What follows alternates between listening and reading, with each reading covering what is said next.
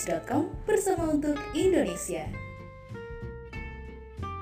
Halo Sobat Holopis, apa kabarnya nih? Kembali lagi saya Ronald Steven Hadir bersama Anda di program kesayangan kita Ini program Cabi Atau baca berita di holopis.com Dalam edisi kali ini Saya akan membawakan berita-berita pilihan Yang tentunya menarik untuk Anda dengar Di dalam podcast kita kali ini Mana berita-berita ini kita ketahui juga sudah tayang di holopis.com dan nanti untuk selengkapnya Anda bisa baca di website kita di holopis.com.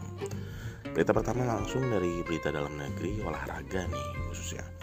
Sintayong punya syarat dalam rekrut pemain naturalisasi. Pelatih timnas Indonesia Sintayong sedang mencari pemain di luar negeri keturunan Indonesia. Bahkan sudah ada pemain Indonesia yang diproses naturalisasi yakni Sandy Walsh dan Jordi Amat. Selain itu ada nama lainnya seperti Messi Hilgers dan Kevin Dix, namun dipastikan mereka tidak akan bergabung karena tidak mendapat restu dari orang tuanya. Sin sempat bilang tolong Pak Hasani rekomendasi juga kalau ada pemain-pemain keturunan kita yang ada di Eropa.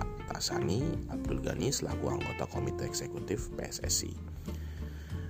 Oh iya, saya bilang nanti kita akan sama-sama sharing. Buat saya sekarang terbuka jadi saya bisa direct sama dia sambung Hasan. Nah, mudah-mudahan aja kita ketemu nih pemain-pemain nih. Naturalisasi yang mumpuni untuk nanti bergabung di timnas Indonesia.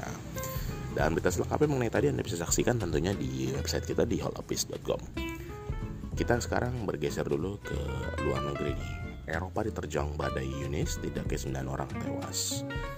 Badai Atlantik telah menghantam Eropa Barat laut dengan kecepatan angin hingga 196 km atau 122 mil per jam dan menewaskan sedikitnya 9 orang. Badai tersebut juga mematikan listrik hingga merobek atap O2 Arena London. Badai Eunice benar-benar membuat kerusakan, kata Kepala Meteorologi Kantor Met, Frank Saunders. Kantor Met mengatakan hembusan angin, yakni 122 mph tercatat di, di Needles di uh, Isle of Wight. Fine untuk sementara menghadap mencapai rekor hembusan angin paling kuat yang pernah tercatat di Inggris. Wow. Turut berduka cita atas meninggal 9 orang yang tewas tersebut ya. Semoga segera pulih keadaannya dan keluarga ditinggalkan ini diberikan kesabarannya. Dan seperti biasa berita selengkapnya mengenai tadi Anda bisa saksikan di website kita di holopis.com. Lanjut ke berita ketiga. Kemenkes pastikan keterisian rumah sakit terjaga meski kasus Omikron melonjak. Ya. Meskipun kasus harian saat ini mencapai 59 ribu lebih per hari, lebih tinggi dari puncak kasus harian Delta, angka keterisian tempat isolasi dan ICU COVID-19 secara nasional masih tetap terjaga di mana kapasitas tempat tidur dan ruang isolasi per tanggal 19 Februari berada di kisaran 37 persen tidak mengalami perubahan dibanding 18 Februari. Kapasitas tempat tidur ini masih dapat ditingkatkan menjadi 150 tempat tidur, 150 ribu tempat tidur, isolasi dan ICU jika diperlukan. Kondisi ini sangat jauh berbeda dibanding tahun lalu.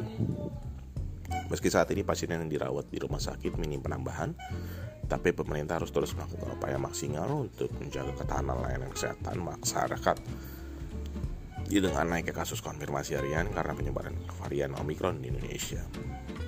Atau juru bicara vaksinasi COVID-19 Kemenkes Siti Nadia Tarmizi. Wah, semoga ini segera lekas pulih nih uh, COVID di Indonesia supaya tidak semakin menyebar ya. Dan berita selengkapnya mana tadi Anda bisa saksikan tentunya atau bisa Anda baca di website kita di holopis.com. Mungkin itu dulu beberapa berita pilihan yang kita hadirkan di dalam program Cabi baca berita di holopis.com dan nanti juga rekan saya juga akan membacakan beberapa berita pilihan yang tentunya bisa Anda dengarkan di program Cabi kali ini. Saya Rona Steven, pamit undur diri dulu. Salam sehat, sampai jumpa. Holopis.com bersama untuk Indonesia. Halo Sobat Holopis, apa kabar? Kembali lagi dalam program Cabi. Seperti biasa, saya akan menginformasikan rangkuman berita yang bisa Sobat Holopis baca selengkapnya di holopis.com. Untuk berita pertama, datang dari Kementerian Agraria dan Tata Ruang, yang menyampaikan bahwa kartu peserta BPJS Kesehatan akan menjadi syarat wajib dalam jual beli tanah. Seperti yang tertera dalam surat Direktorat Jenderal Penetapan Hak dan Pendaftaran Tanah Kementerian ATR BPN yang diteken Direktur Jenderal Penetapan Hak dan Pendaftaran Tanah Suyus Widayana pada 16 Februari 2022 yang lalu. Seperti yang tertera dalam surat tersebut, kartu peserta BPJS Kesehatan menjadi syarat dalam permohonan layanan pendaftaran peralihan hak atas tanah atau hak milik atas satuan rumah susun karena jual beli. Berita selanjutnya datang dari dunia hiburan. Siapa sih yang tidak kenal dengan Nagita Slavina dan Raffi Ahmad? Baru-baru ini, mereka merayakan ulang tahun yang diketahui jatuh pada 17 Februari yang lalu. Momen ulang tahun mereka selalu banyak hal yang menarik hingga menjadi sorotan publik.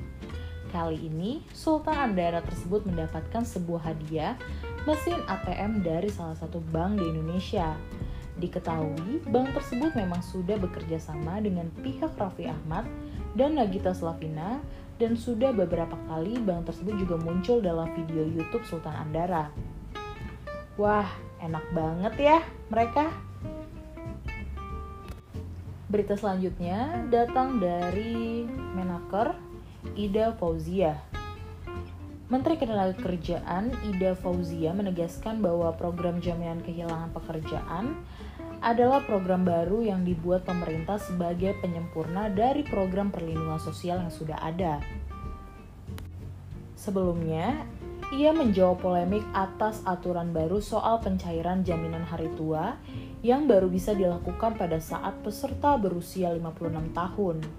Hal tersebut disampaikan dalam acara Close the Door Deddy Kobuzer yang ditayangkan di kanal YouTube Deddy Kobuzer.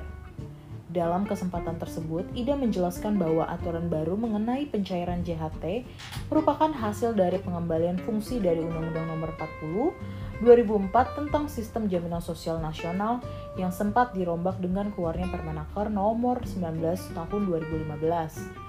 Pada saat itu, pemerintah tak mampu menjawab pertanyaan terkait jaminan bagi pekerja yang mengalami pemutusan hubungan kerja atau PHK sebelum berusia 56 tahun oleh karena itu, sebagai gantinya pemerintah melalui Kemenaker mengeluarkan peraturan pemerintah nomor 37 tahun 2021 tentang jaminan kehilangan pekerjaan.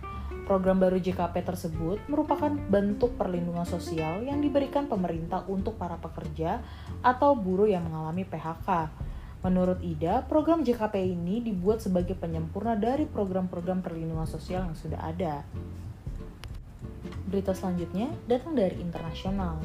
Pemerintah Taiwan melalui Kementerian Luar Negerinya menganggap bahwa Olimpiade Beijing 2022 yang tengah berlangsung ini merupakan alat propaganda politik Cina terhadap kedaulatan wilayahnya. Seperti yang dikutip dalam Reuters, pemerintahan Taiwan tersebut turut menegur Cina karena menggunakan turnamen sebesar Olimpiade untuk menegaskan klaim kedaulatannya atas Taiwan. Dapat diketahui bahwa sebelumnya juru bicara Olimpiade Beijing, Yan Jiarong, mengatakan hanya ada satu Cina dengan mengacu sikap lama negara tersebut di mana Taiwan adalah milik Cina. Menanggapi hal tersebut, Kementerian Luar Negeri Taiwan turut menyoroti dan mengatakan bahwa Olimpiade digunakan untuk propaganda politik. Hal tersebut juga dianggap bertentangan dengan piagam Olimpiade yang mengedepankan semangat damai. Demikian rangkuman berita dari saya, Selvi Anggriani. Hobbies.com bersama untuk Indonesia.